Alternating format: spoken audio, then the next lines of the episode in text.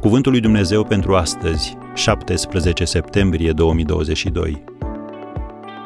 Cum să-ți descoperi chemarea? Doamne, ce vrei să fac? Faptele Apostolilor 9, versetul 6.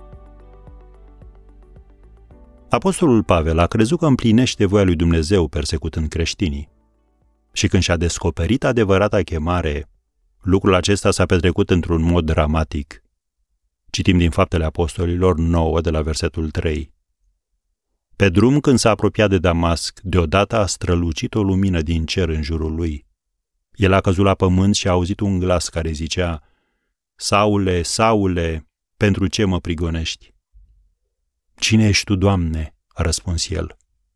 Și Domnul a zis: Eu sunt Iisus pe care îl prigonești.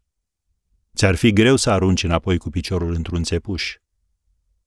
Tremurând și plin de frică, el a zis: Doamne, ce vrei să fac? Scoală-te, i-a zis Domnul, intră în cetate și ți se va spune ce trebuie să faci.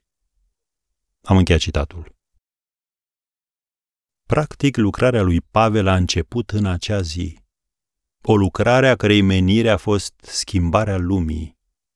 Și pe măsură ce s-a apropiat de sfârșitul vieții, el a putut declara: N-am vrut să mă împotrivesc vedeniei cerești. Cuvinte pe care le găsim scrise în Faptele Apostolilor 26, versetul 19. Viziunea ta nu trebuie să se nască din nevoia de a impresiona pe alții sau din dorința de a fi ca ei. Tu ești chemat să faci voia lui Dumnezeu, nu propria ta voie sau voia altcuiva.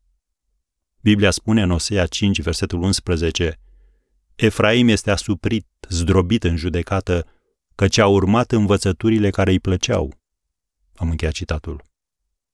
Viziunea ta trebuie să fie rezultatul călăuzirii divine și nu a învățăturilor omenești. Tu trebuie să te bazezi pe această promisiune din Scriptură, din 1 Ioan, capitolul 5, versetul 14.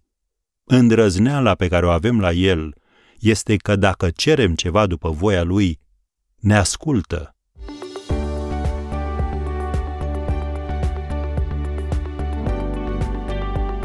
Ați ascultat Cuvântul lui Dumnezeu pentru astăzi, rubrica realizată în colaborare cu Fundația SER România.